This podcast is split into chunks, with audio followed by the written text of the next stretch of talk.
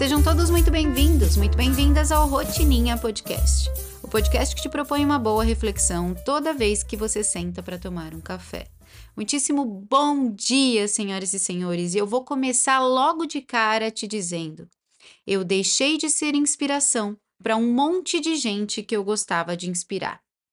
Desde criança eu carrego comigo uma necessidade enorme de ser exemplo. Ninguém me impôs essa missão, tá? Eu é que devo ter nascido com uma arrogância extrema que me colocou nesse pedestal de querer ser perfeita ao ponto de os outros me olharem com admiração.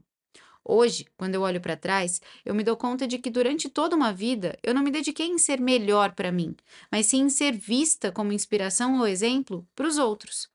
É engraçado que muita gente fala de competição, da comparação, daquela corrida enrustida que nada mais é do que a natureza acontecendo, mas pouca gente fala sobre a carência por reconhecimento, que nada tem a ver com quem é melhor ou pior, mas sim com quantos elogios são proferidos diante das suas virtudes, conquistas e eloquência.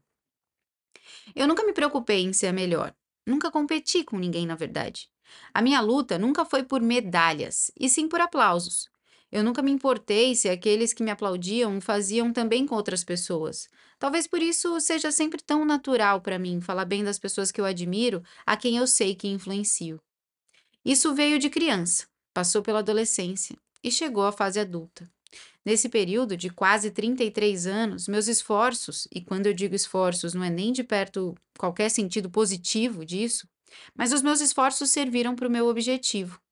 Eu fui exemplo em diversos aspectos na minha família. Fui exemplo de filha, depois também fui exemplo de estagiária, depois um exemplo de advogada, prodígio, bem-sucedida, autodidata. Fui exemplo para os estagiários que trabalhavam comigo, fui exemplo para as pessoas que eu amo, fui exemplo para um tanto de gente que vivia ao meu redor, tanto pelos meus resultados quanto pelas minhas virtudes, habilidades e escolhas que eu sempre me empenhei em fazer de forma exemplar. O ponto é: se quando criança isso era latente, você pode imaginar o que isso virou quando as redes sociais entraram na minha vida? Bem, Long story short, quando eu cheguei nas redes sociais, a capacidade de ser exemplo e inspirar pessoas já havia se tornado natural para mim. Saber o que e como dizer, e, sobretudo, saber o que fazer para inspirar as pessoas e fazê-las olhar para mim como um exemplo bom, foi natural, foi fácil, foi até um pouco prazeroso, eu diria. Aliás, posso afirmar com convicção que muitas das conquistas, das experiências e dos resultados que eu alcancei na minha vida foram decorrentes do meu esforço em ser exemplo e inspiração. Talvez se fosse apenas por mim eu não tivesse feito metade do que eu fiz. Mas a pergunta que fica é: será que se eu tivesse feito apenas por mim, eu não teria feito escolhas diferentes? Será que os sonhos que eram genuinamente meus, mas que não pareciam tão inspiradores e exemplares assim, não acabaram sendo descartados e trocados por sonhos com maior potencial de admiração dos outros?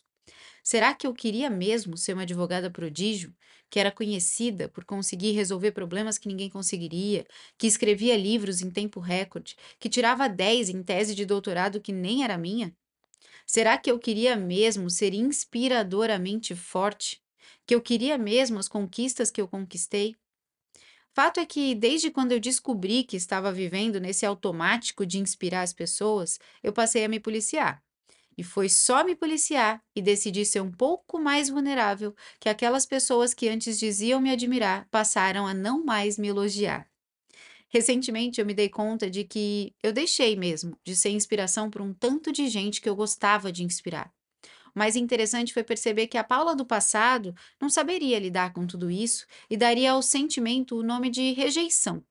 Já a Paula do presente, depois de tantos anos sacrificando sonhos, escondendo fraquezas e amontoando conquistas vazias, consegue olhar para isso como uma seleção. Veja, talvez você também tenha vivido uma vida em busca de aprovação, de reconhecimento, de admiração. Pode ser que muitos dos seus sonhos tenham sido engolidos para que sonhos que pareciam mais bonitos fossem priorizados. O meu aprendizado de tudo isso e que faço questão de repassar a você é não se importe tanto com as pessoas que admiram o personagem que você criou. Se importe menos ainda com as pessoas que deixaram de se inspirar em você no minuto seguinte à sua escolha de se priorizar e viver a sua verdade. No fim do dia, a busca por reconhecimento e admiração em prejuízo da sua própria realização é o ato mais cruel que você pode fazer consigo mesma e com a sua história. Seus maiores sonhos talvez não pareçam dignos de aplausos pelas pessoas que você tem por perto hoje. Talvez seus grandes desejos pareçam pequenos para aquelas pessoas que você vem tentando agradar. Pode ser que o que você mais quer para sua vida hoje venha sendo deixado de lado por medo do que as pessoas que você tenta impressionar possam vir a pensar. E se esse for o seu caso, tenha em mente que, se na roda em que você está as pessoas não conseguem reconhecer quanto você vale por ser quem é e querer o que quer, não é o seu valor que está errado, e sim as pessoas com quem você tem andado. Me conta aqui nos comentários desse episódio se você ouviu essa reflexão até o final e se ela foi útil para você. Saber que minhas reflexões, meus aprendizados estão chegando até aí é um dos meus jeitos favoritos de nutrir o meu coração. Com todo o carinho do mundo, da sua mentora de liberdade, Paula.